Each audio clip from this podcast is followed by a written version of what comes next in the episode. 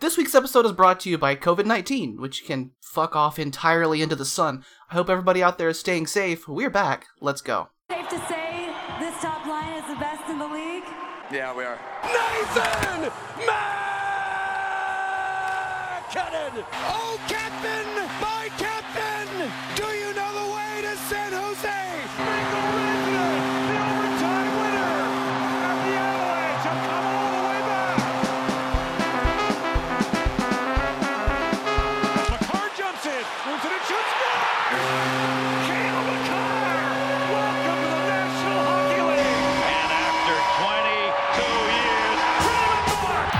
Good morning, good afternoon, or good evening. I'm Steph, and you're locked into Burgundy Radio for, I don't know, let's call it June 1st, 2020.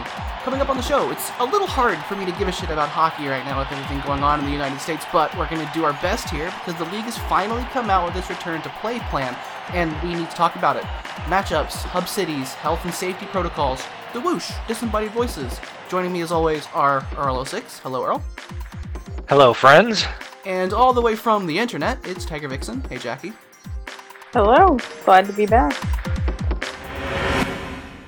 Hard to believe it was this week, honestly, but earlier this week, Gary Bettman announced how, not when yet, but how, the NHL will resume operations. In case you missed any of the details, here's the highlights. The regular season is over, and anyone lower than 12th in their conference is done, so say goodbye to the San Jose Sharks and the Detroit Red Wings, um, and all those teams like that. The next phase will start early this month, and that consists of players being allowed to voluntarily return to their team cities and start small group workouts both on and off the ice. We'll get into the details of that, but first, the next phase, which won't happen any earlier than, quote, the first half of July, will include formal training camp. And finally, at a time TBD, we start the action. The action includes two hub cities, which are not yet announced, we'll get to that too, and everybody will play some games. If you're in the top four of your conference, you're in a round robin to determine seeds 1 through 4. Cool. Meaningful games. If you're ranked 5 through 12, you get a best of 5 play in series. Losers go home. Winners make it to the first round and may be reseeded. We don't really know yet. I hope so. We'll get there. It's the normal playoffs from there, although they haven't yet decided whether the first and second rounds will be 5 or 7 game events. The Western Conference will be in one hub, the Eastern Conference will be in the other, and for the Western hub, your Avalanche are ranked number 2, so they are in the round robin. Now, that's already a lot of information, so don't think we forgot the draft lottery. We're just gonna come back to that.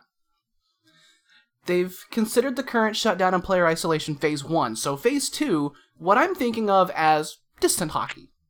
Players can come back, they're in groups of six at a time while they're training, and the drills are non contact. Coaches can't interact in person. Everyone who isn't a hockey player currently doing a drill has to mask up, and this is all voluntary anyway. Testing for SARS CoV 2, which is the virus responsible for COVID 19, is heavily recommended. Daily symptom and temperature checks are required. Teams who break these rules may be subject to fines and loss of draft picks. So, this is weird, right? Well, everything about this is weird. It is. Um, I, I get that they want to put out information that, that, that gives hope to fans as soon as possible, and there's a lot of blank spots in this already. But um, I, I'm glad they sort of put the, the first step forward on this, even though we don't really know when, when much of this is going to happen yet.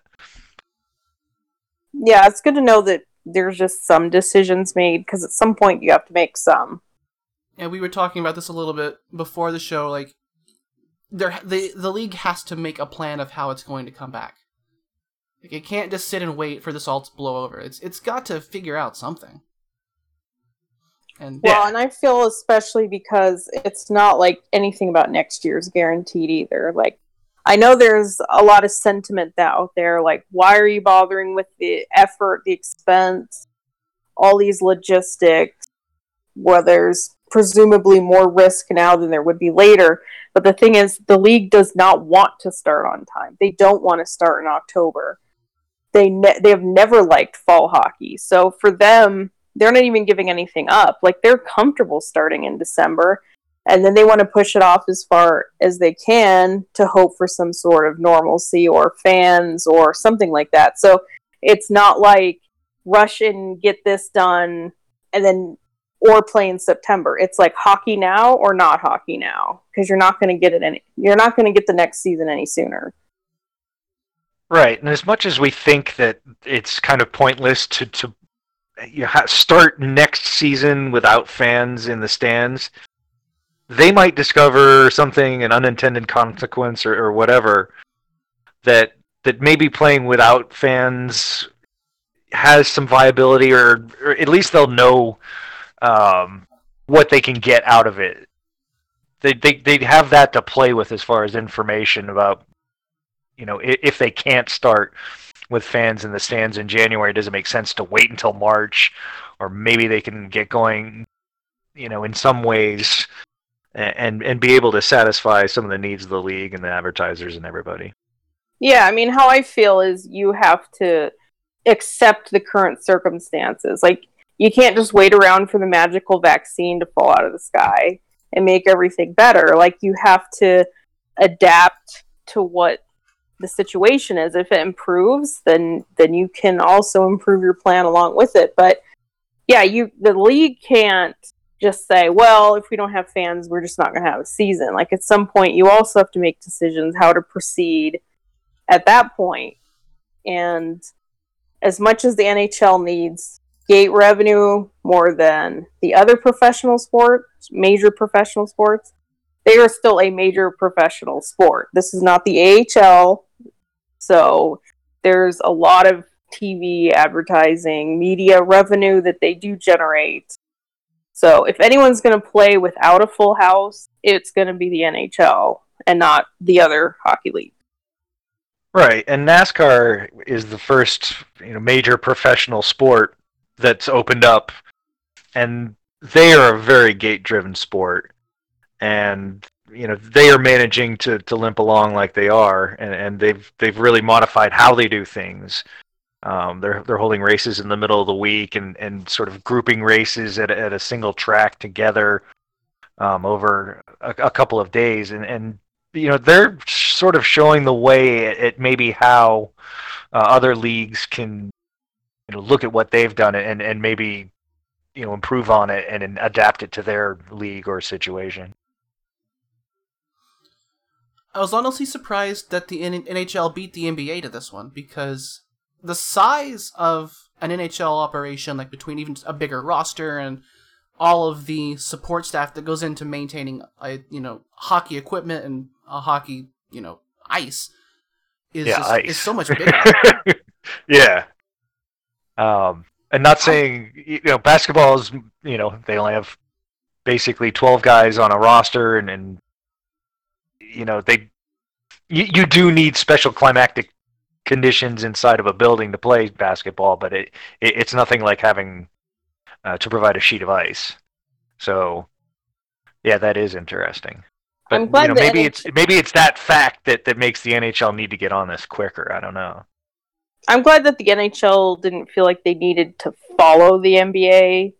It it makes sense that all the major professional sports are consulting and discussing with each other. I don't think any one of them is just going to completely step out of what the others are doing. But I I do like that it's that the NHL just doesn't always have to do what the NBA is doing. And we'll see who plays first. I might be a little skeptical that the NHL will actually have games first, but because, like you said, there are fewer players and maybe some of the logistics is easier. But the other thing is the NBA wasn't as far along into their season as the NHL. So I think they're even a little bit more married to the idea that they want to continue regular season games than the NHL finally gave it up, which is a good thing. Yeah. So, do we want to spend a little bit of time on what some of these health and safety measures actually consist of during what they call phase two? I think it makes sense, at least as far as what the players have to do. Uh, You know, the main thing they've laid out as far as the players returning to their home city, and we're not talking about um, the actual training camps, but you know, it it, it does seem like they're they're they're trying to sequester single groups together of six skaters, and they want each of those groups to have a strength and conditioning coach and you know, various support personnel that only deal with them. So if someone does come down with the virus, they can trace it quickly and you know, it's not going to affect the other groups as much. And and that makes sense, but it depending on how much sort of fitness activity the guys will have done um, before they come to Denver, it, it, I, am going to be interested to see sort of what they're going to get out of um, sort of a very what, what sounds like a pretty light regime. Because there's no contact drills for sure. Um, there's no yeah. weightlifting that requires a spotter. There's no like you you are not near other people, and I'm not sure if you'll know this, but hockey's a contact sport. Yeah. Even in flavors where hitting's illegal, it's still a contact sport. I think the big part of that is getting on the ice, and I think that's the part that the players need a length of time before they can play. And I think them conceivably being able to be on the ice for a month I think will end up shortening the training camp because yeah, think... because the when they get to it, if they feel ready physically, at least from that standpoint, the players are not going to want three weeks of training camp.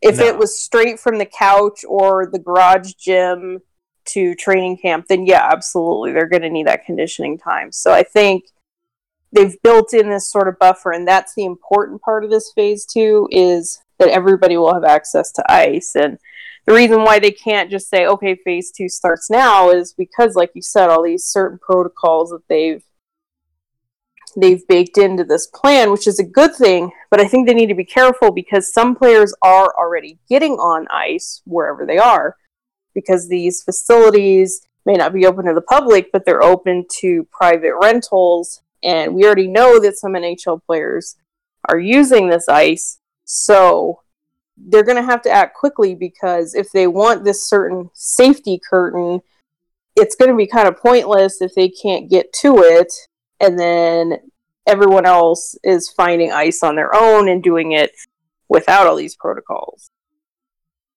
Yeah, I mean, one way to look at it is that there's there's not a lot of fitness and and sort of game shape that's going to translate from what we've gone through already in this year to whenever things get going again. You know, this this really is like starting over with a brand new season, even though we're just continuing the old one. And it, this is basically August in a regular season. It's like the guys are just going to, you know, be returning to the ice to start their skating drills and, and getting in that kind of shape before um, they get together in larger groups and start, you know, perhaps doing a little bit of contact work and all that. So, you know, ha- having the no contact and just skating for right now, um, you know, that's that's pretty close to what we would see in a normal season. And it's as far as over the summer. It, it's good and it's necessary because like you can only do so much aerobic. It's not like on dry land. It's not going to build the same muscle groups as skating is. Um, and yeah. it's, it's important that the league has this, and maybe other leagues don't, because uh, how many other professional sports leagues play on ice? You know, like um, basketball. if, you, if you're trying to prepare for a you know a basketball season, you can do all that on dry land. You've probably got a, a goal at your house you can shoot at. If you're trying to prepare for baseball season, like you don't need much. It, it's uh you, hockey's got a, a, high barrier to entry that includes you know a, a, facility that maintains ice so a little bit tough to find that in june in north america yeah and it, while it would be terrible of course that you know if, if someone came down with the virus and things had to be shut down partially or, or all the way um, that would be bad but you know if they start playing games and everyone has groin hip high ankle injuries, and that devastates you know a large portion of the of the of the guys remaining. Um, you know that would look bad too. So it's like they they need to get in skating shape, then game shape, and then start playing games. I mean, it it doesn't make a lot of sense if the guys are going to be unprepared when they start playing games and everybody just gets injured. But I think up to two months on ice, that like you said, this is kind of like when uh, a normal August might be starting, so or a late July. So that that's around the normal time frame for them. So it Yeah. should be okay. And this is still the phase where even if a player tested positive, it's not going to shut down. Like it, it may shut down a team for a little bit, but it's not going to shut down anybody else.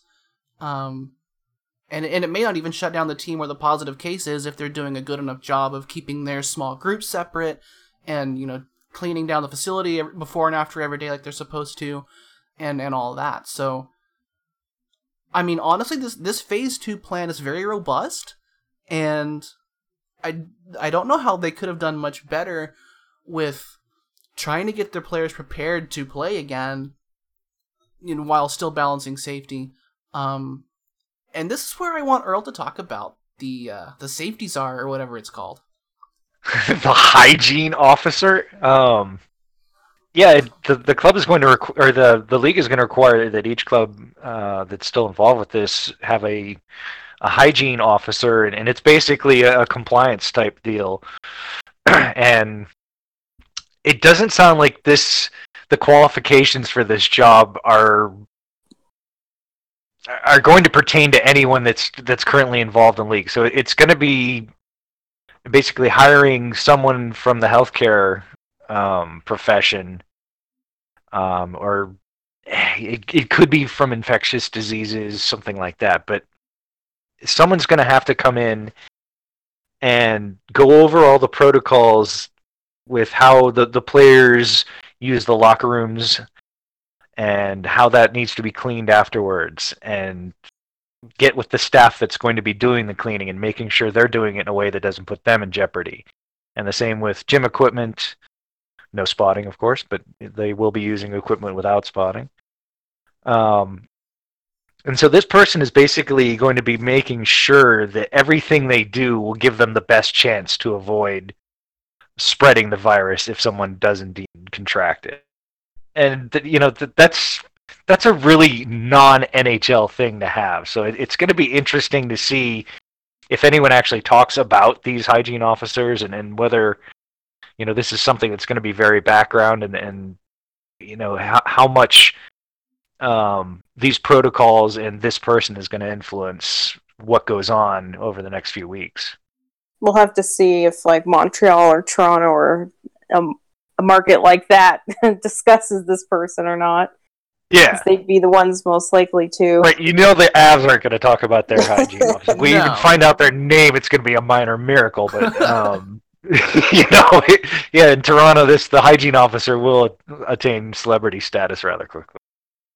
I think it Oh. is good that this stuff is kind of a test run for the hub, and maybe they learn some things or try things that do or don't work in this little bit more controlled and lower risk type of venture at this point. So it is and, and to get the players and everybody used to certain things that they're going to have to do. So I think it's a good idea to start everyone with this phase two and then into phase three, which would pro- I'm sure be more restricted before they end up at the hub cities. So it's good that they don't go just from just totally out in the world to reporting at the hub for for the, whole shebang. So um, I think, like you guys said, I think that yeah, the NHL's done a pretty good job of at least planning and outlining and coming up with these protocols.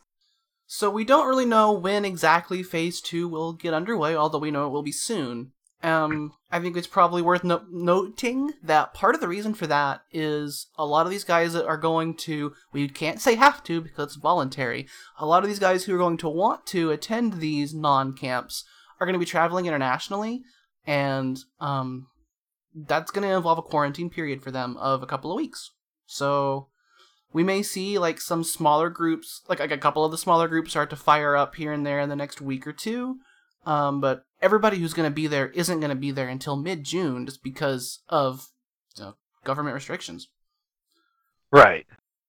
And, And, some, I, I saw an interview with MacKinnon. I, I I don't know exactly when it was taped. I think it was sometime this week, and he said he was thinking about heading to Denver soon, which you know that that could have been the day after he was talking, or this week, or next week, or whatever. But um, you know, he didn't exactly. He hadn't been told by the Avs, you know, like you need to be in town by this date or anything yet. Well, it it'll be more interesting for the Europeans because they're less restricted where they are. Like they can already use the gym and the ice and things like that. So they don't necessarily need to come back. If you have that available to you, you don't necessarily need to come back for that. I think those that don't have access, those are the ones that are going to be a bit more motivated. So MacKinnon does have a home gym, but I don't think he's had access to ice. So that probably Yeah, does that's- motivate. That's him what he said. yeah a bit more so i think a- another thing is some of them are waiting more for them to explicitly say phase two has started.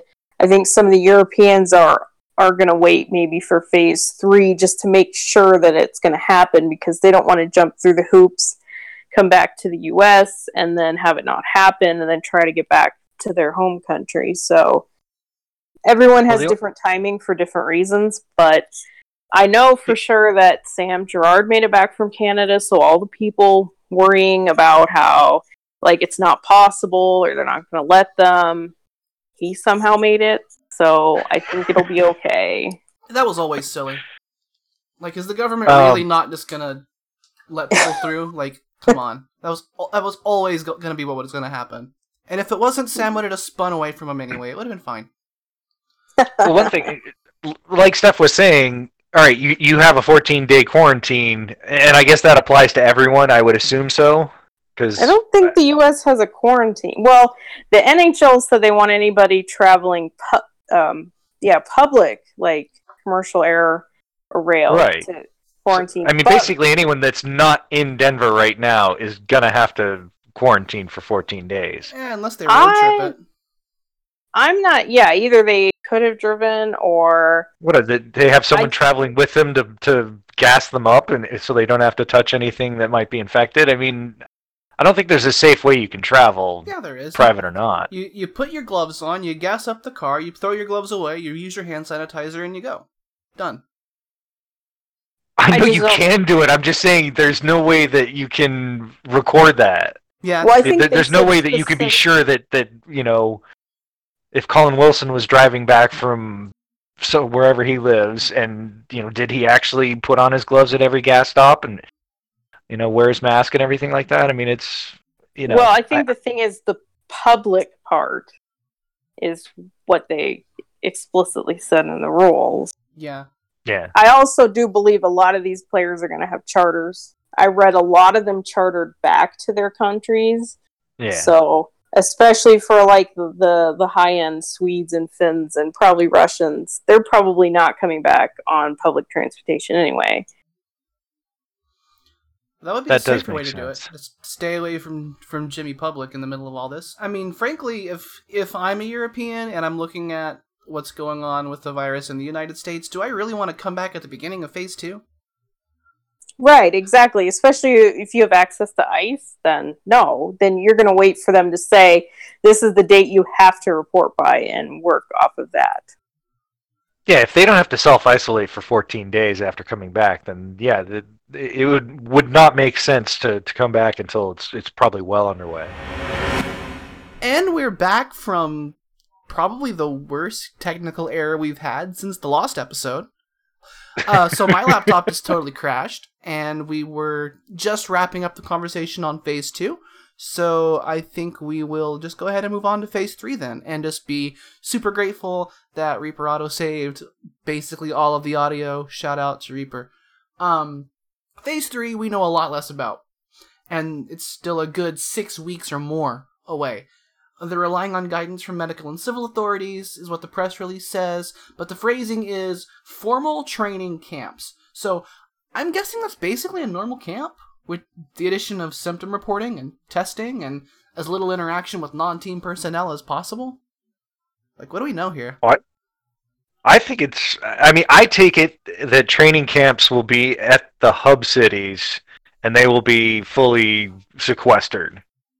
I Um, think they Maybe not from each other as far as team by team, but they will try to sequester them as much as possible from um, anyone not directly involved with the teams. it's interesting because it seems like phase three is the most ambiguous of this whole thing. It, they've outlined phase two pretty well. They've talked quite a bit about phase four, which is the, the hub and the playing. But I think what they said this week was that training camp would not be at the hub. Uh, But I think they could change that depending on their needs at the time. So if if the training I, I camp also think that I, before they select the hubs, or before the hubs are selected, it's hard to say like, yeah, we could have training camp there, or no, we could not have training camp there.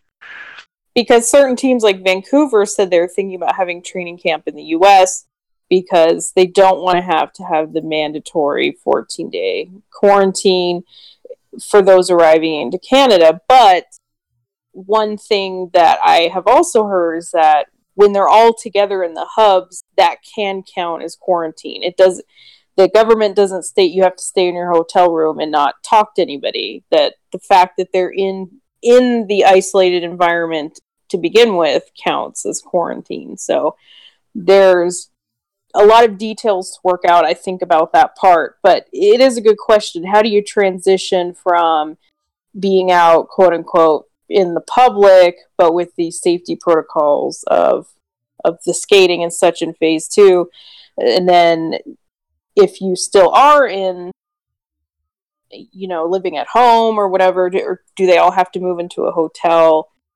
and do the training camp that way. So i think this that that is the area that they don't have the details as much and maybe they'll need to see how phase two goes before they can adapt and see do they need tighter controls or has everything basically gone okay where they can just move forward from skating to the actual camp part without changing a whole lot Yeah, training Yeah. camp can function really naturally as just kind of a dry run for the hubs, like even more than Phase Two can, because that's very c- controlled, very small groups. But the a, a full-on training camp is a really good dry run for for the hub.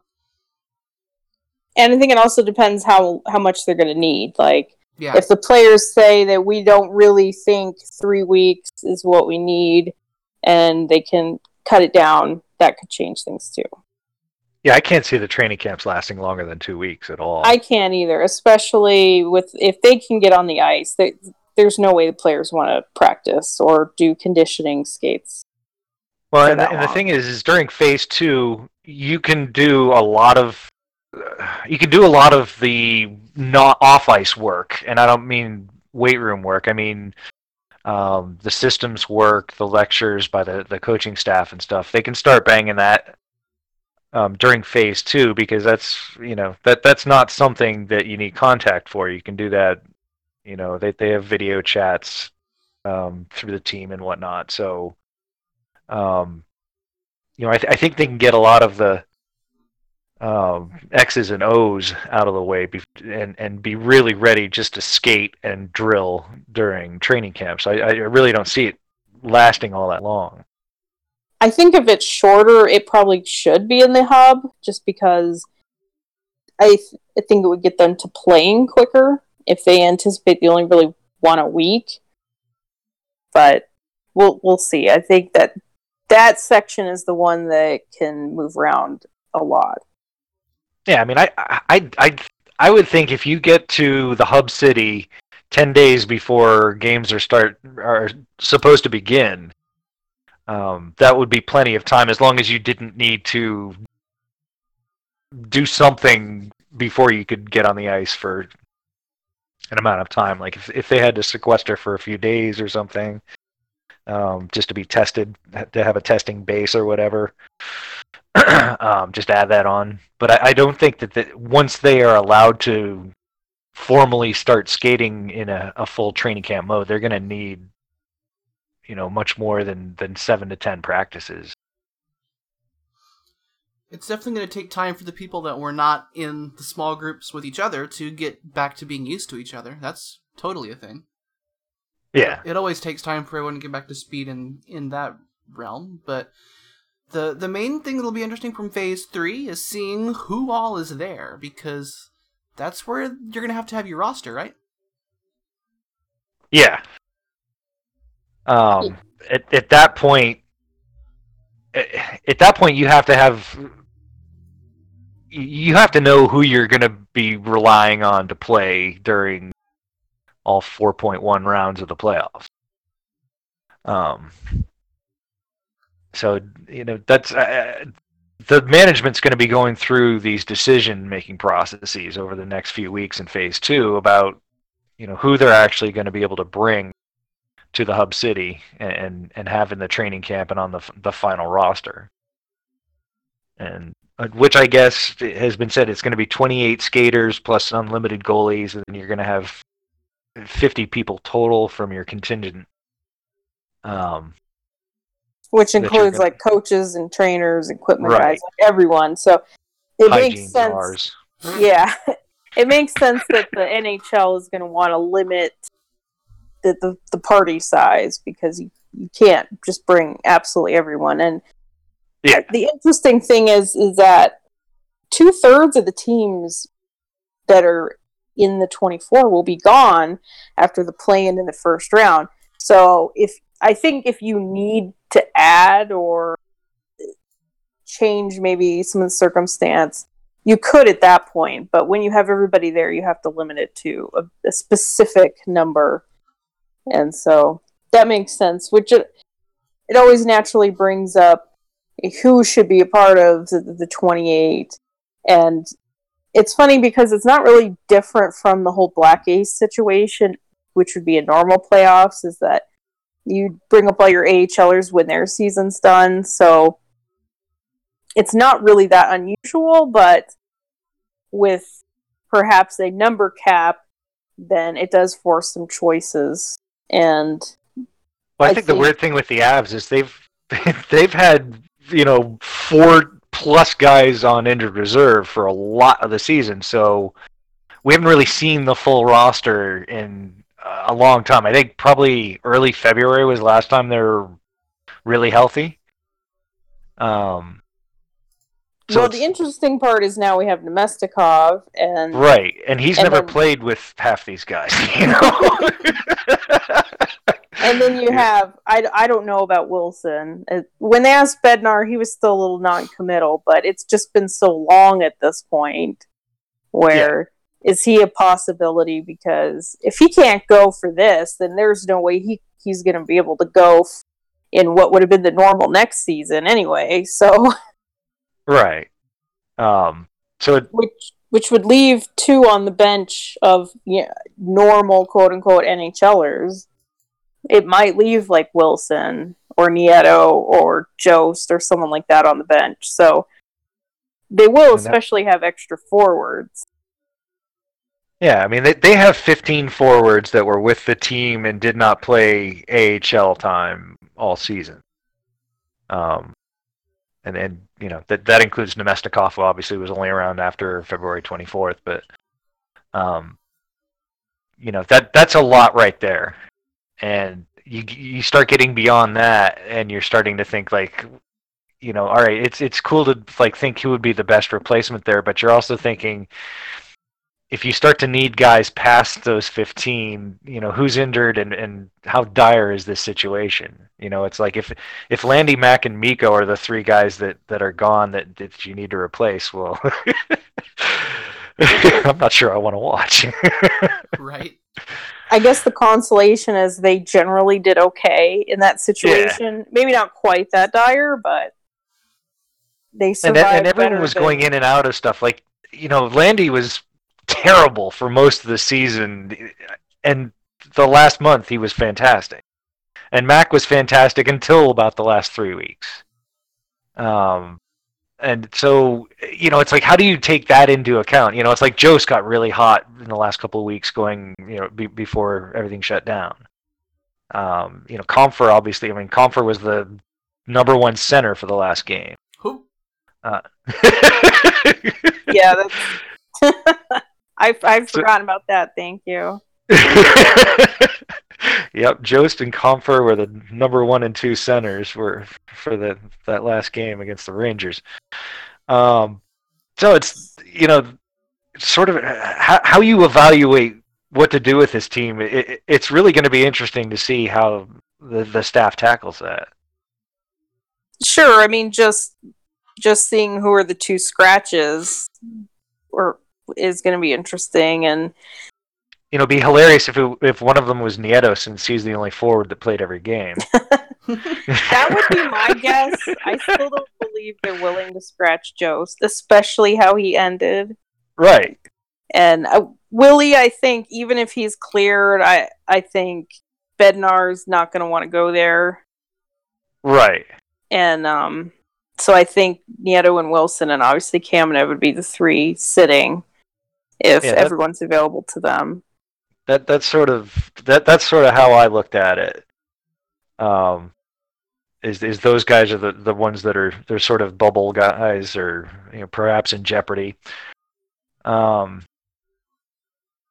and it, it makes for an interesting lineup because you, you look at it and you're like, you know, look at Bellemare, Calvert, and Nichushkin are your fourth line again, and like how awesome is that? Um,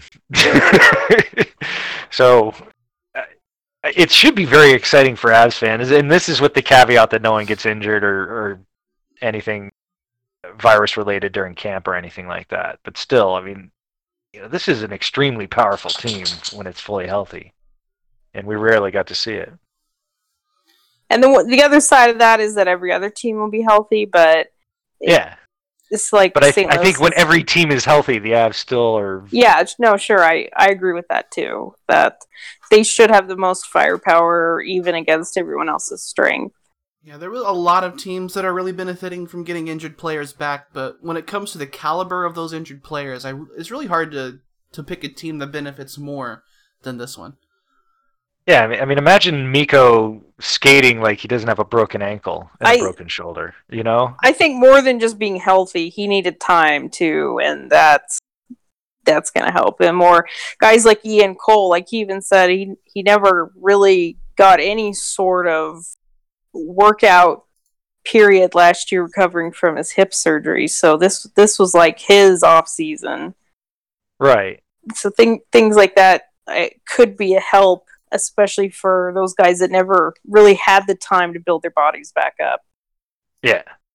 So it's you know it, they could be really scary. I mean, uh, we have we haven't really mentioned if there's an asterisk attached to this year. I think there will be just because it's weird. I don't know if it's going to be the kind of asterisk that you know makes it lesser in people's eyes or not. Yeah, hold off on that. Yeah, Okay, but it, we gotta know, talk- it, it, it's We going to be weird. first.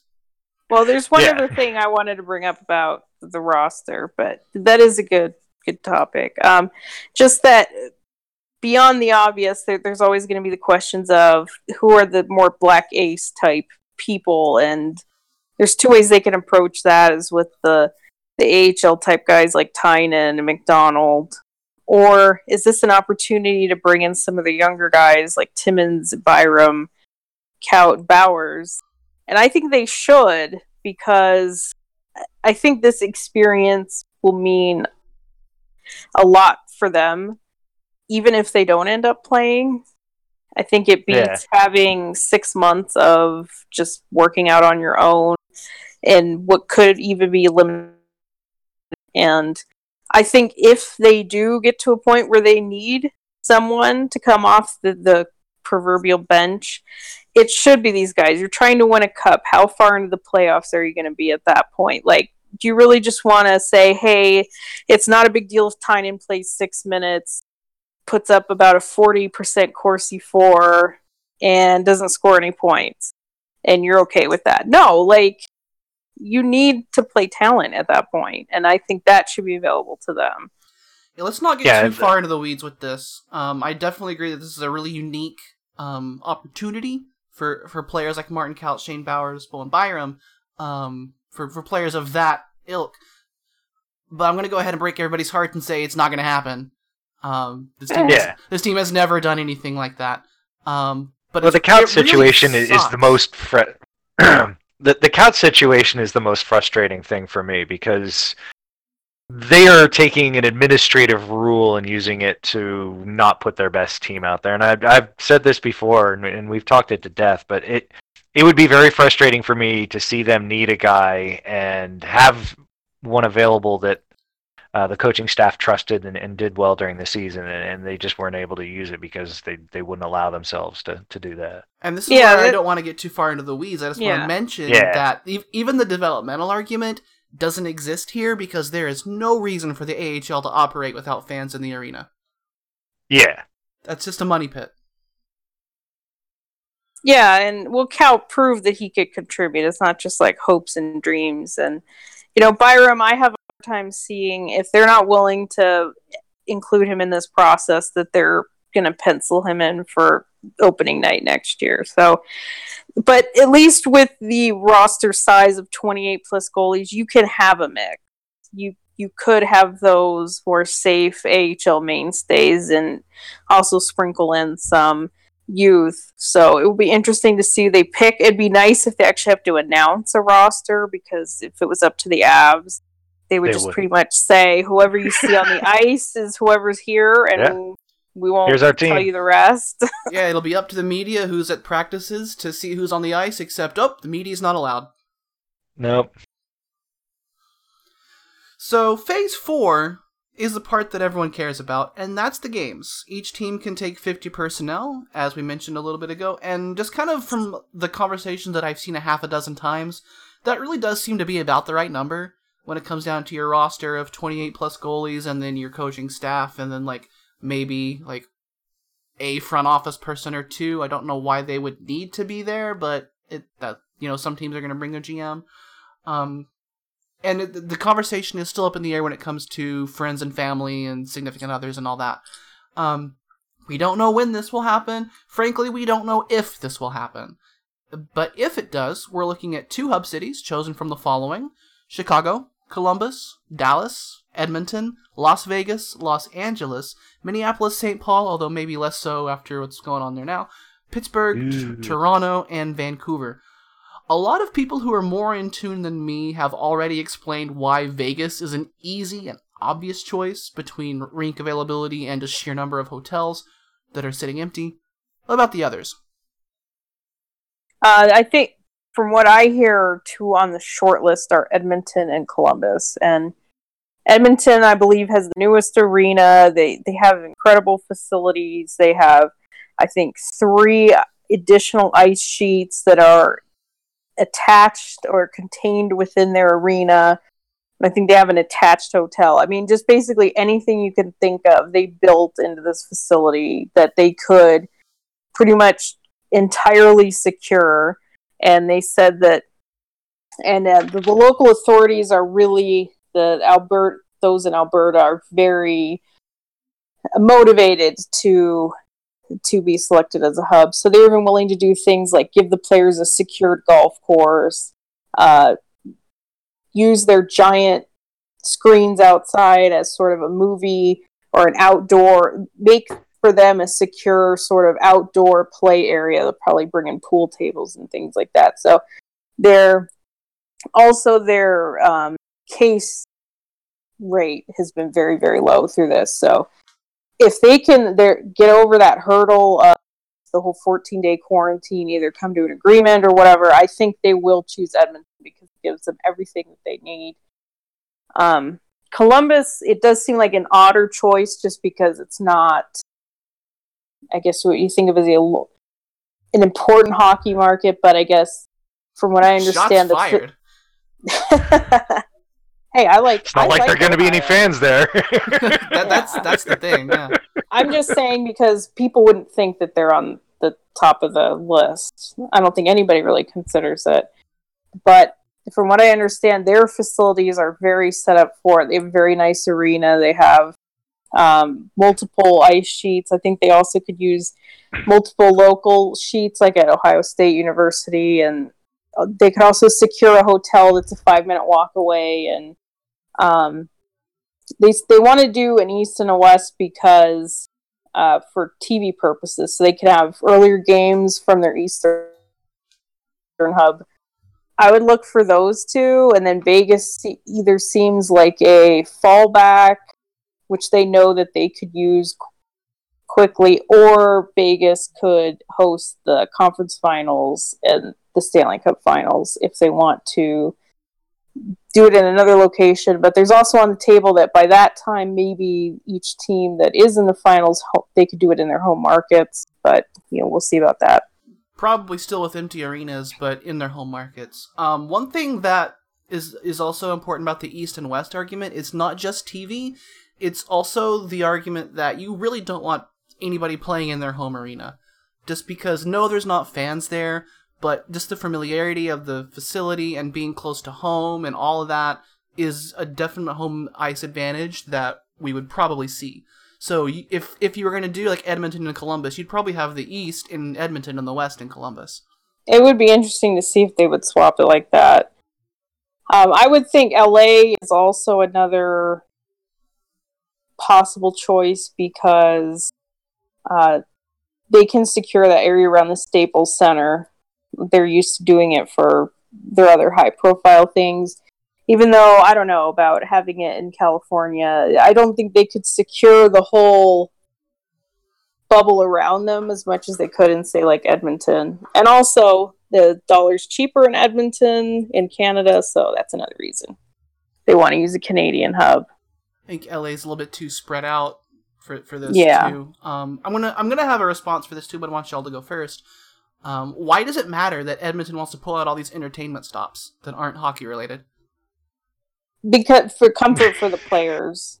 I mean, they the I think the players are very apprehensive about being locked up or locked away or if if they're away from their families. I think they're scared about just having to sit in their hotel room for several months. So I think it's to to show to to show them that they're not going to be in in hockey prison that and if you can offer them these things then maybe they don't go out and seek it themselves or i just think it's it would be better all around for everybody to be able to create an environment for them that could that has the best chance of working for different reasons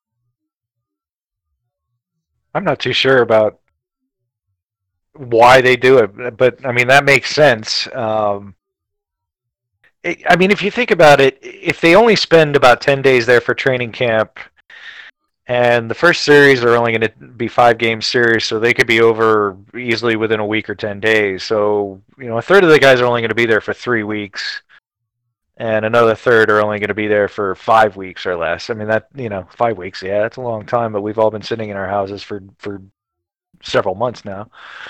Um, I don't know. That, I, I think they're good cases for all of them. I, I like the the fact that Vegas you could basically put everybody in the same hotel.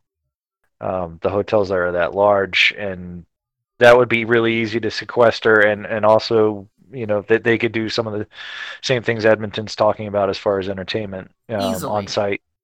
yeah, Yeah. i've heard i've heard that vegas is willing to give either the nba or the NHL an entire casino resort which means pools the spa nightclubs bars restaurants and it's and that also that would be the easiest as far as logistically to do it because it's basically you know you, you probably building. make right and it's like you, you probably have you know one entrance in for food and, and whatever else they need and, and it'd be very easy to monitor you know what's coming in or out um, and, and Edmonton may be the same way um, I'm just I'm not as familiar with with how their new facility is. But you know, if you can set up a situation like that, whether it's Vegas or uh, Edmonton or, or even Columbus, um, it- that checks a lot of boxes for what they kind of need to do to do this correctly.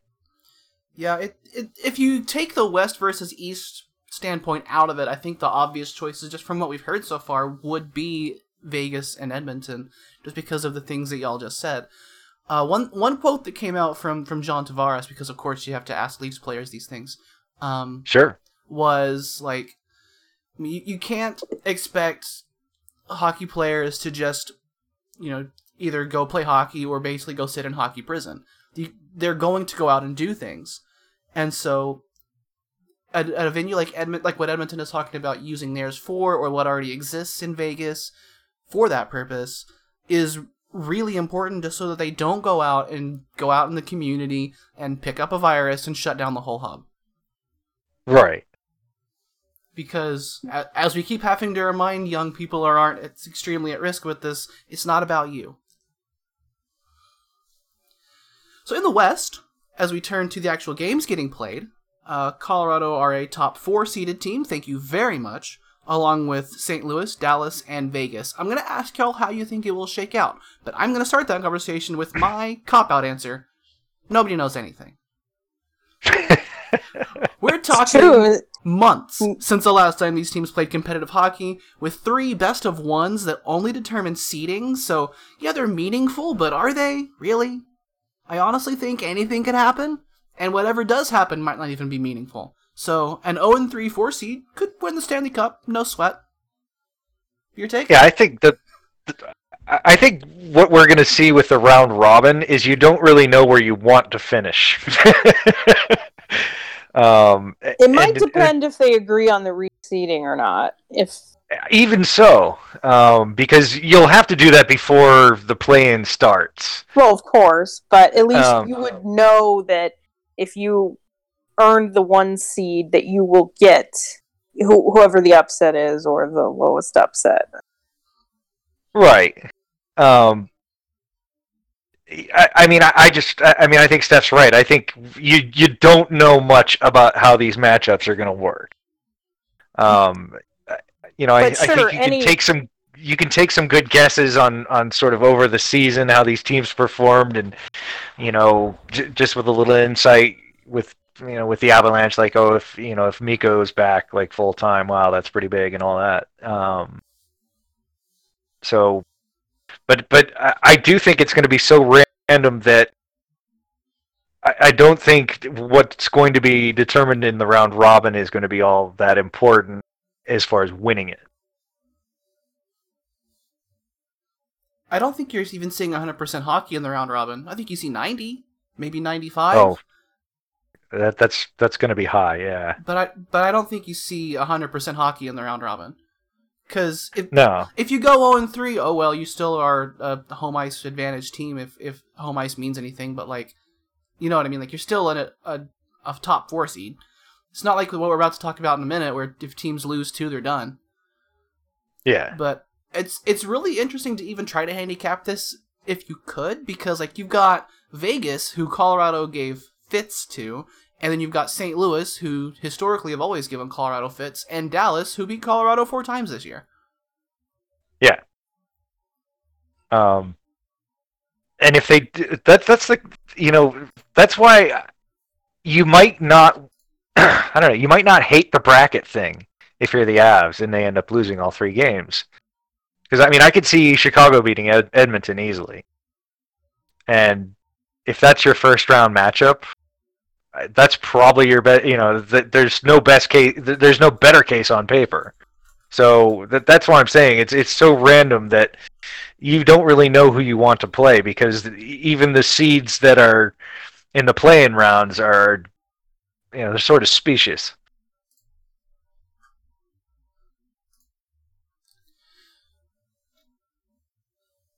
Kind of expecting to get some input from from Jackie here to the point that I'm wondering if she's disappeared. Make- I disappeared for a while, but you guys didn't notice. Okay, Uh, I'm back. okay, cool. Did you miss like that whole thing that I said? Yeah, I didn't hear shit. Okay. Well, I'll make it shorter. It was about talking about is there an advantage to being a like what do you think about the seating, right? That was the question. Does the seating matter? That that's the Okay. question because you kind of still broke up a little bit. Um, it, it depends on if they reseed the play-in games. Okay, yes. So I but it's only about matchups. It's as far as like there's no home ice advantage. I don't think. Right. Yeah. let- but when they uh, Darren Dreger talked to MacKinnon this week about that, and Mac was basically like, "Yeah, I mean, home ice is nice, I guess. I know you get the last change, and that's important for matchups, but basically, you know, what whatever happens, happens. It's not really going to make a difference to us." Does that matter for a team that line matches basically none? Yeah, exactly. Like it, it may line Uh, match Zadorov versus McDavid, and then otherwise it's just like, all right, best first best. I don't care, bring it. Um, yeah, I think- I mean, I think if, if you're team like St. Louis and, and Berube really likes to line match a lot, um, you know, I think it would mean more to them than it would to the Avs. Um, if you you know if you're a team that, that really does rely on line matching, then you know it, it does become somewhat important. I, I think Dallas is sort of like that too. Um, I, I think for Vegas and the Avs, it's probably not as important. I think when you get everyone together, uh, you get the top four teams together. The competitiveness will be there because even if you can't like knock each other out, I think I think there's going to be motivation where you're going to want to play well and beat these teams that you presumably will see later on in the playoffs. So Yeah. I don't think it will be like straight up just an exhibition game. I I think there will be some at least intent when they play these teams. So I I think the league came up with a good enough compromise to at least get uh, guarantee these teams in the playoffs, but also give them something to play towards. Yeah, Yeah. totally. And it's it's kind of like one of those things where if you're going to be letting in more than 16 teams, which you kind of have to because you didn't play an 82 game season. And then Right. to make it actually balance out, you have to make it 12 per side, which means you have to take the Chicago and the Montreal that everyone wants to scream about. Like some, right, like some of it's totally financial and and I get that, but also some of it is like you didn't finish the season. Yeah, like Yeah. what I've probably cut it off to twenty, probably, but for the reasons you just said, I'm I don't think it's a large complaint because you are letting in a certain number of teams that would have had a chance and et cetera, et cetera. So it it's good a good matter. It, it's definitely a good middle ground, and it also like you got rid of the bogus. Like there's no Detroit's here, there's no LA Kings here.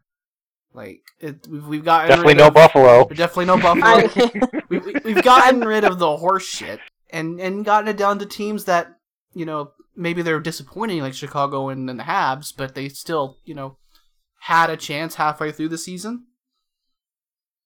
Yeah, I mean, I know 500 doesn't mean anything, but all these teams are above 500 or at 500. I'm glad that they cut off the regular season. I to me that would have been absurd to try to Oh, yeah. finish and and call this thing a regular season. To me, it's fine that a certain set of circumstances was, was cut off at a certain date, and now we're gonna move forward with this set of circumstances, which should be different. My only complaint is I wish they would call these round robin and play in games regular season games because these are games to set up how the playoffs work, and the point of the regular season is to set up how the playoffs work. Like I think these should be called regular season games and not this weird kind of limbo. They're neither playoffs nor regular season games, which makes no fucking sense to me. Yeah, I that think is weird. I wouldn't. I wouldn't want to add it to those stats. I mean, to me, it's absurd to just keep counting like it's any sort of similar circumstance. So, I, think it is just when you're going to look at the stats. I think it should just be a its own line and just call it play in because it, it's not regular season. It's not playoffs. It's just going to be a thing, just a something that'll never happen again, hopefully, and just because you need to keep these statistics, but I just don't think you can add it to anything else because it is unlike anything else. So what happens when Mac would have hit 100 points after this round robin? Uh, uh, He would have hit 100 points in the regular season. You know, how, Well, how, could he feel about that? I think it's silly. Almost again. it's the same thing like the playoff statistics. Yeah. Like it's it's funny that those are that are they're put in their own bin so much that you don't even look at like as as far as games played. Like a guy only hits X number of games played in a regular season. It just completely discounts. He might have played hundred games in the playoffs. Yeah. No, and I found that it it was difficult to compare across teams just when I was looking at, at various statistics. Uh, because you're looking at some teams that played 68 games, some teams played 71 games, and you know it's not a huge difference, but it's enough to skew um, statistics that you're you know reading out to hundreds of a place. Yeah, well, that's why Um, we're doing points percentage. So anything Yeah. else is just like when you're looking at hundreds place, you're looking at negligible differences anyway when it comes to some of these stats, some of these rate stats and stuff. Yeah, So, um, but the- but the the main reason that I would count these as regular season games is to me this is what they're replacing the end of the regular season with.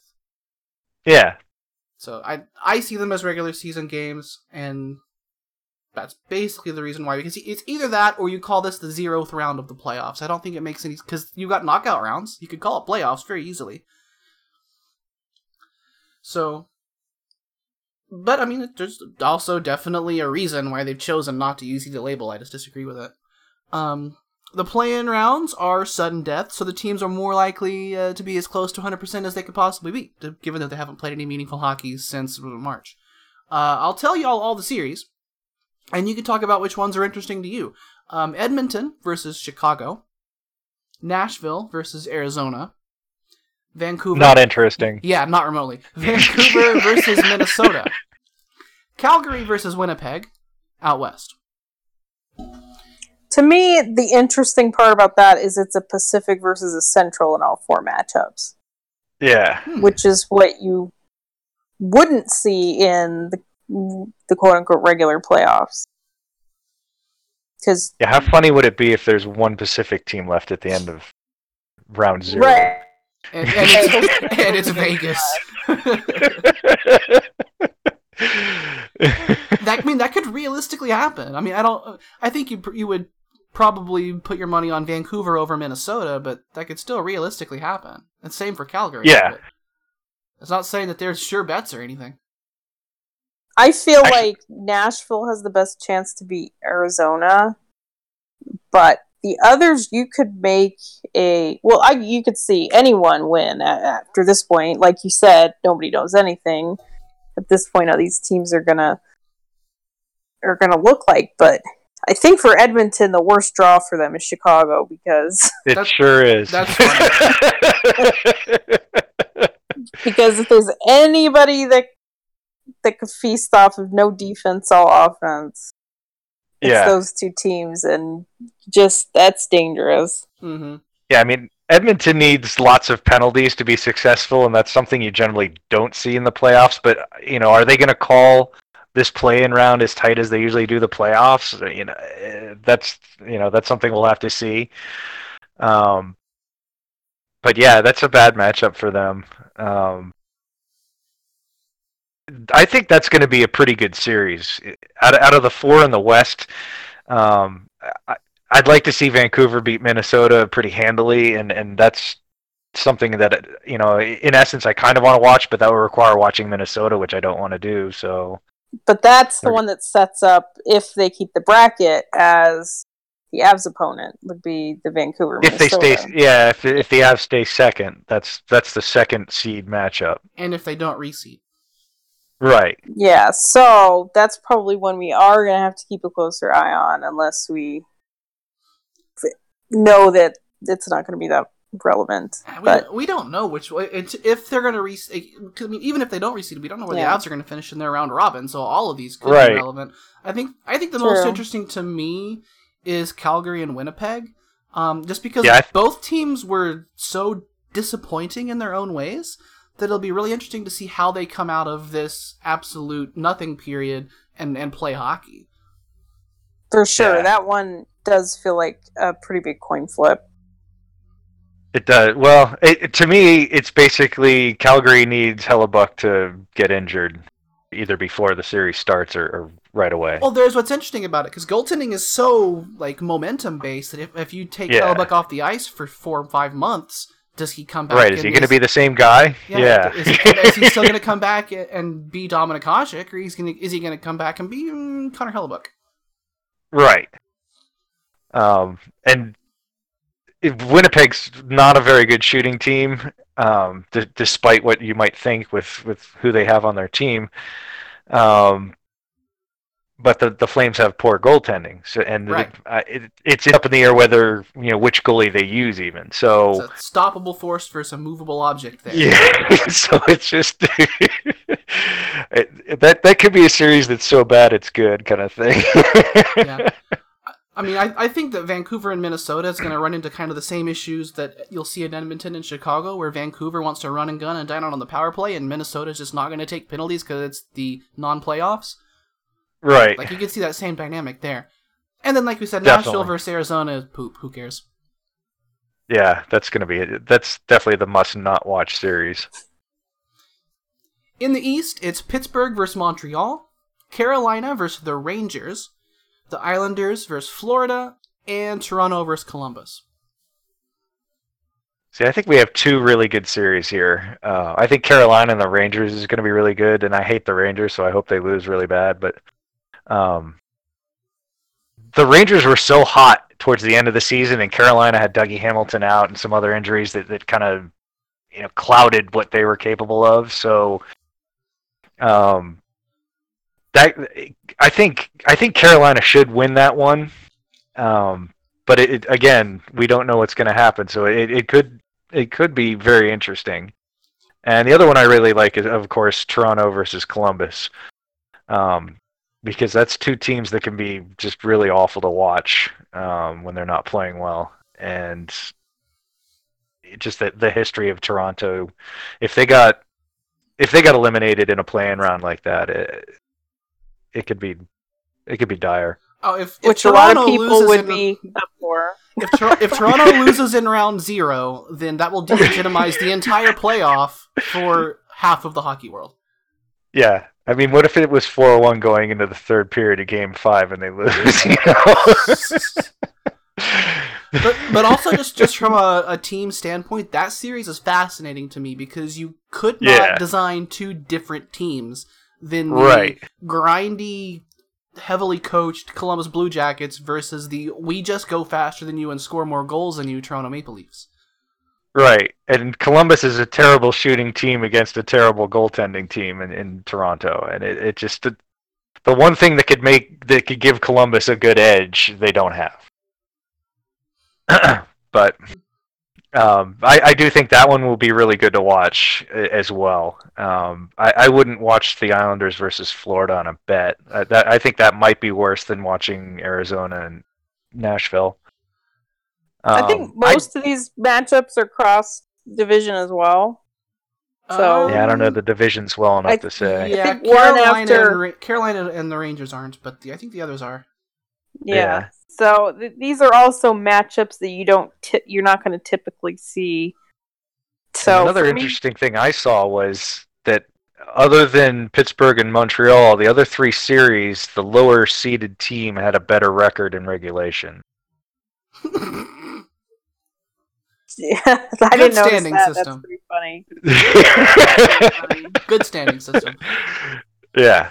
Um, I hate So the the- Islanders, but I don't know why everybody thinks they're going to lose to Florida. I I don't know about that one. I hate to watch the Islanders. They're just. Ugh. they are. just Florida's a good shooting team, and you know the Islanders they don't give up a lot of shots, but when they do, um, you know their goaltending's been a little iffy. We, we know Semyon Varlamov well enough in the playoffs that, that that's always uh, an adventure. Watching the Islanders is like watching a tank that's treads are all rusted out and just driving through an empty field with no battle around it. Like, why would you do that? yeah, and but I'll I, you know, I, I have interest in the Montreal Pittsburgh series just because I like Montreal, and I, I, I think that's going to be closer than a lot of people think.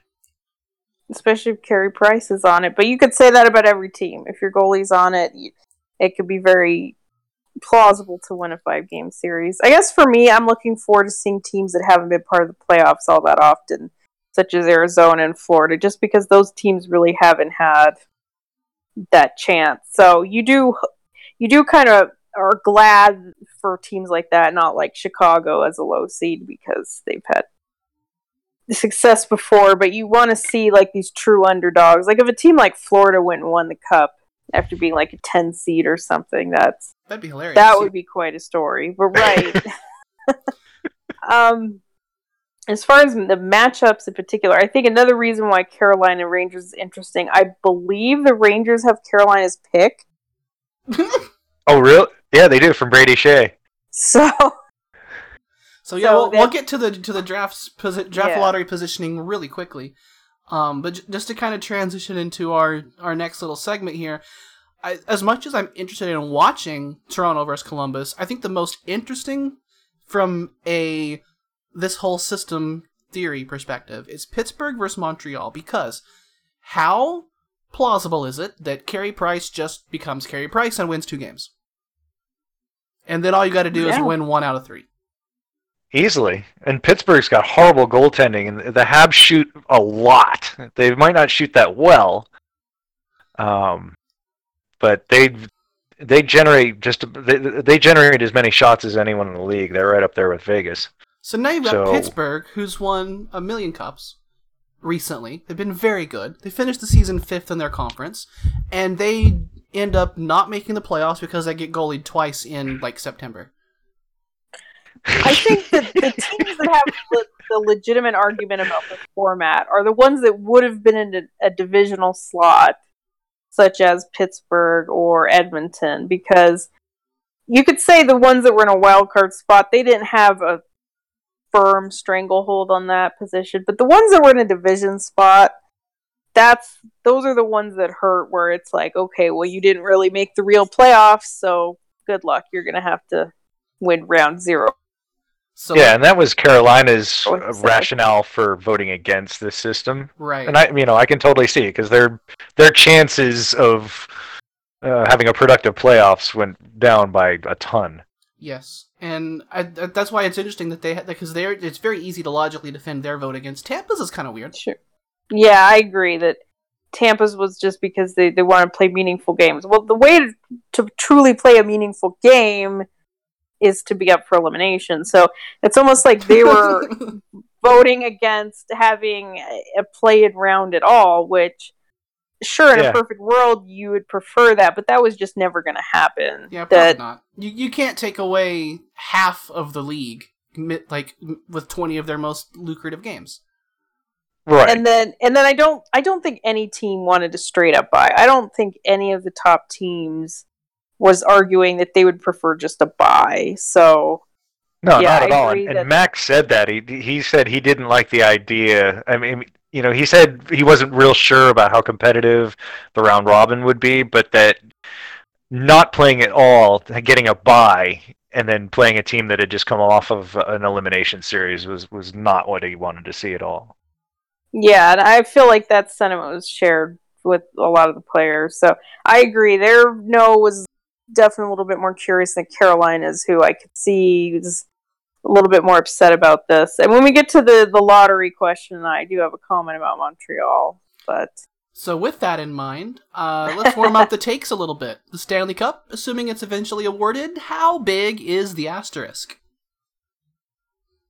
I, I mean, I think there's going to be one, like I said, just because it's obviously weird and we had a long shutdown in the middle of the season. I mean, um, I, I know baseball has continued through a season where they've had labor uh, strikes and, and lockouts and stuff like that, but nothing is anywhere near as long as what we're we're going through now. So. I, I, I think that does give it an asterisk just because it's just it's a season like no other. It's unique.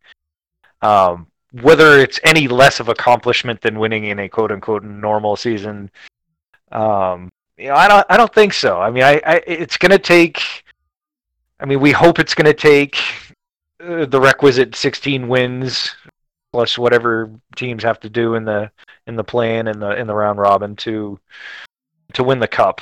Um, you know, if they make the first two series get best of five, that's a definite asterisk in my book. Absolutely. Um, but if but if they do keep it the the 16 wins get you the cup, then um, you know you could argue it's harder to win this cup than than any other. So um, yeah, for that reason, I hope they're all seven game series. But it's the interesting thing is, it seems the players want the five game series in rounds one and two, which is interesting I don't think the players remember when we had five game series in, in the first round because it was true. awful.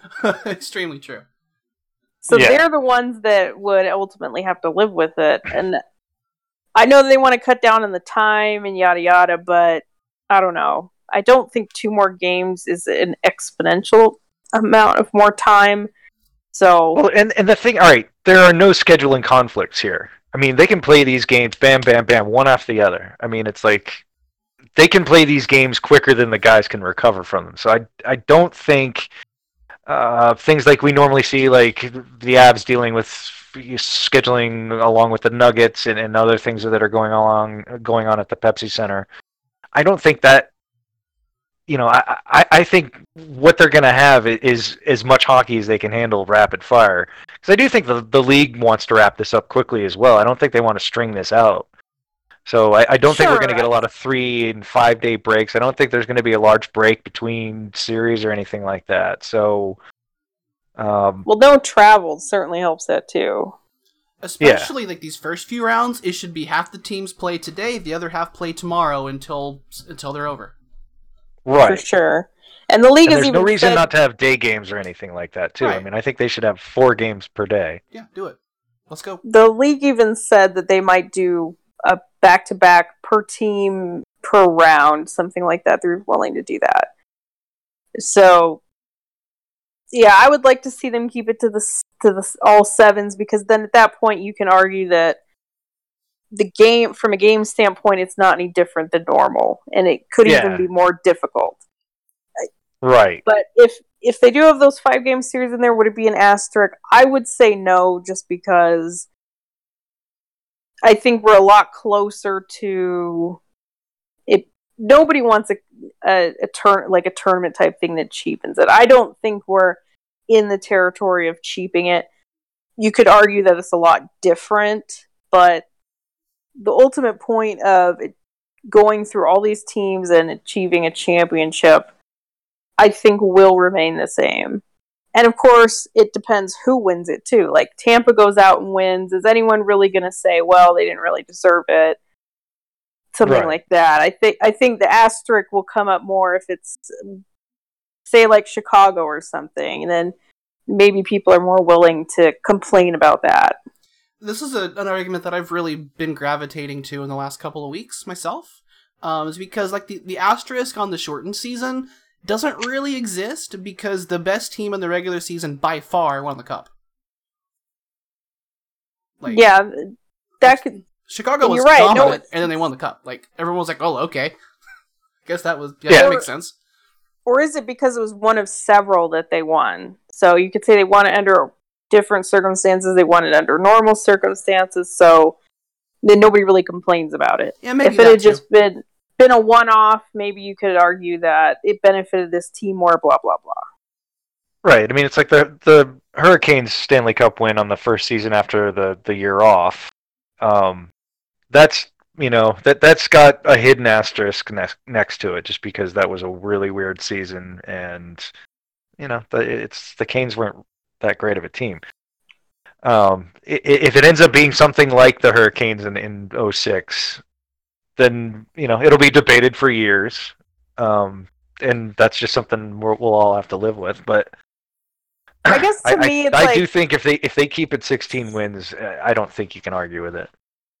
I think to me, it's if you're going out and you're winning it, like if it's handed to you, if if they had just declared so and so won the cup because they had the best record, to me, that's super cheap.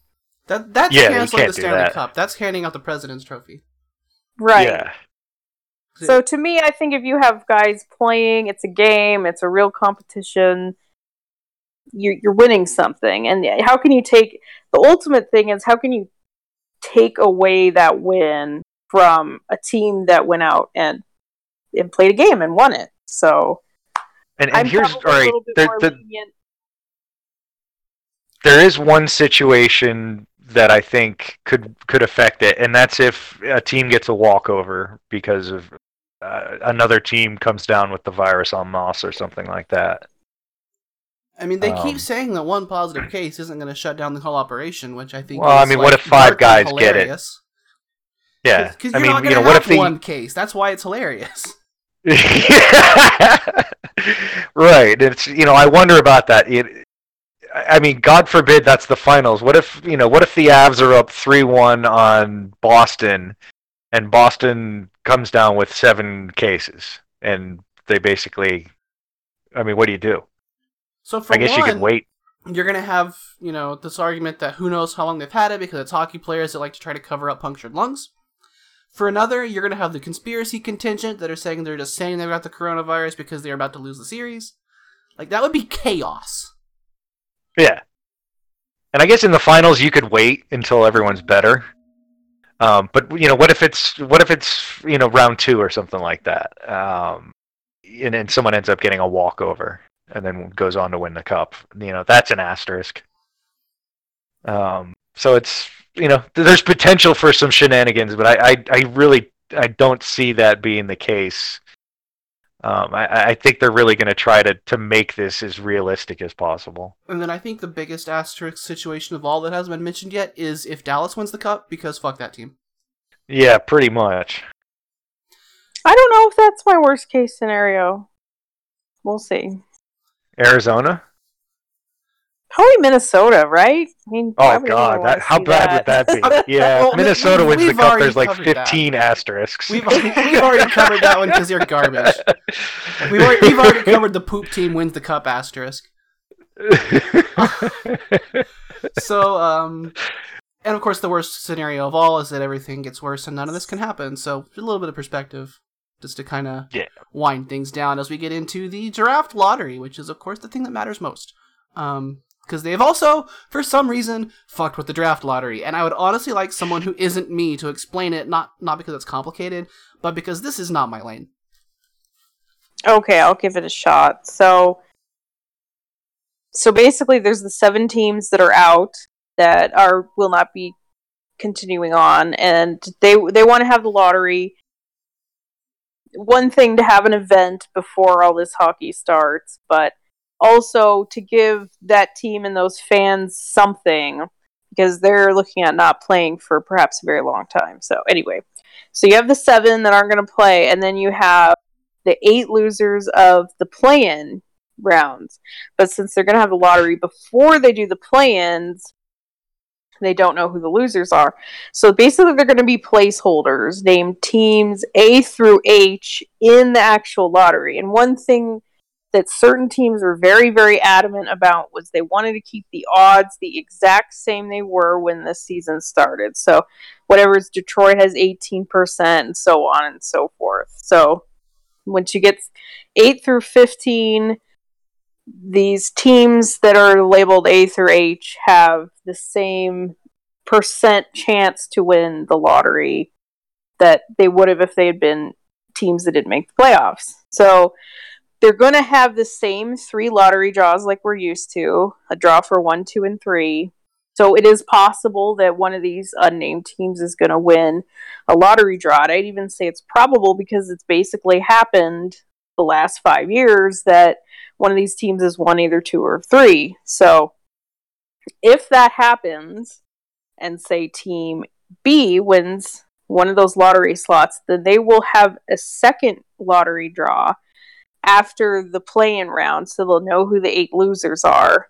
And so if they they're going to need to name who is going to have let's say the second overall pick. So all the losers go into a lottery draw and they will have the same odds. So it so their points percentage for the regular season or their odds when they were originally in the first lottery don't count. So it's like 12.5%. And then they will draw from those eight who will take the vacated spot. Now, there could even be multiple draws. So if they need to do that, then they will do another draw to fill, say, third overall. And then after that, then they will fill, I presumably, all the spots with regular season points percentage, which we are accustomed to. Now, what they haven't said is what they're going to do at the end of the the first round, which is what would impact the Avs. I would assume that they're still going to put the final four at the end, like they always would, and and then so that could push the Avs back. I think right now, if you just go points percentage, the Avs are going to pick like 29th. So anything that would move the Avs back would be beneficial. But that's what they've decided with the draft lottery. They really explained the first half. The second half is a bit more speculation, but we'll see how it goes. So the lottery is going to be on June 26th. So we'll know who, how those first seven slot and who wins one, two, and three. It could be a blank team though. I hate it. Um, and you you gave me a reason to not hate it as much, so so thanks for that. And that's that Um, the they wanted to do the lottery so that the seven teams that aren't involved, their their fans have something to, uh, you know, keep them interested a little bit. Um, and that's only a small thing, so it, it doesn't make me hate it that much less, but it, it does justify it in in some small way. Well, I wanted them to have a June draft. I think the reasons to have it in June benefited the actual reason why you have a draft, which is to draft prospects and players, and not any of these ancillary other reasons why people think the draft is important. So, if this is sort of like this is what you you made your bed and now you're going to lie in it because these teams complained about that. So this is what you're going to get. So they insisted the odds had to be the exact same. So if you insist the odds are the same, this is what you're kind of ended up with. The other hilarious thing was Montreal, who they complained they didn't want to have a June draft because they had 14 draft picks and they wanted to use those picks to some of those picks to get actual players. Not that you couldn't, you know, just use your prospect capital and do the same thing. But okay, so that's a reason why we couldn't have the draft. Well, what they did now is since they're in the play in, they're giving up a guaranteed top eight pick. So when they realized that, they complained about that. Well, you made your bed, now you're going to lie in it.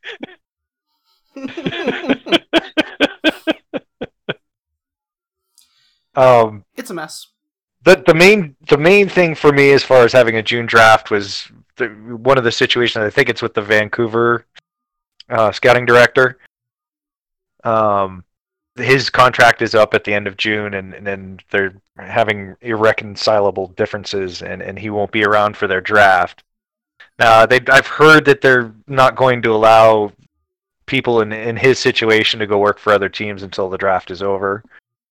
Um, that's going to be really hard to regulate you know, if someone is not working for any team, you know, what, what are you going to do? Is like put a bug on their phone or something like that? I mean, you know, it's if this dude goes and starts working for, I don't know, Calgary, um, there, there's really not much to, to prevent him from cluing them in into their draft strategy and and you know giving Calgary a big advantage over them. How much of an advantage that is, I don't know, but um, you know, it's just it's something that, that we have to deal with because of the messed up schedule. I also think it's a disaster that you're going to have players presumably start the next seasons and they haven't even been drafted, or some can play in certain countries and some some aren't going to be able to play. You're going to have a whole bunch of North Americans try to go go to Europe if you can play there. You're going to have no direction from your NHL club because you don't have one you're going to be working out all summer without direction from your NHL club. Like six months at that age is a big deal. So it is, but it, I mean, everyone their age is going to have the same problem. Sure, but you're delaying someone's development just so people can make uh, trade for a fifth round pick the day of the draft. I th- I think it's completely backwards and it's messed up but I, I mean, this is it would have been it would have been difficult for them. I, I know there it would have been probably 100% virtual, but it, I, I still think I, it would have been difficult for them to put together a draft that would I, th- I think they be realistic. Not it may maybe by pushing it off later, maybe they could do a hybrid. Maybe they could at least have the top guys there. That would be a nice uh, result of pushing it back. I just I think it's terrible that they that they're just waiting on it and I would I would have done it in June, but at least they're moving forward the lottery and that's at least something. So at least we'll know who wins Lafreniere unless of course Team Blank does and then we won't know. and then that'll be even crazier because then it'll be like a team that's in the play play-in round can one of them is going to get the top pick. It's just obnoxious to me. Like, just hold the lottery after the play-in round.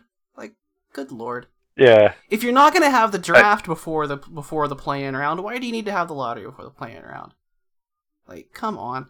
And, and the the draft is is going to be late. Either you're going to cancel the season, you're going to change how you do the draft, or the draft is going to be late. And obviously, the teams aren't going to let you change how they do the draft.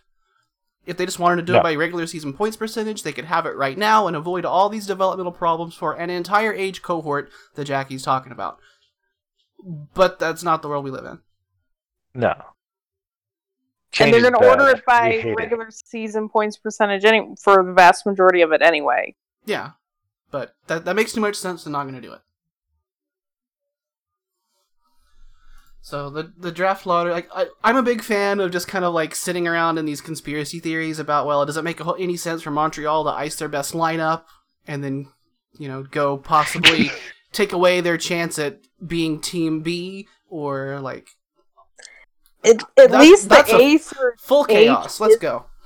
at least the A through H isn't assigned, so at least you can't say like, for example, Montreal does win the the lottery or whatever. At least, at least you know that if you tank and you try to lose, you only have a twelve percent shot.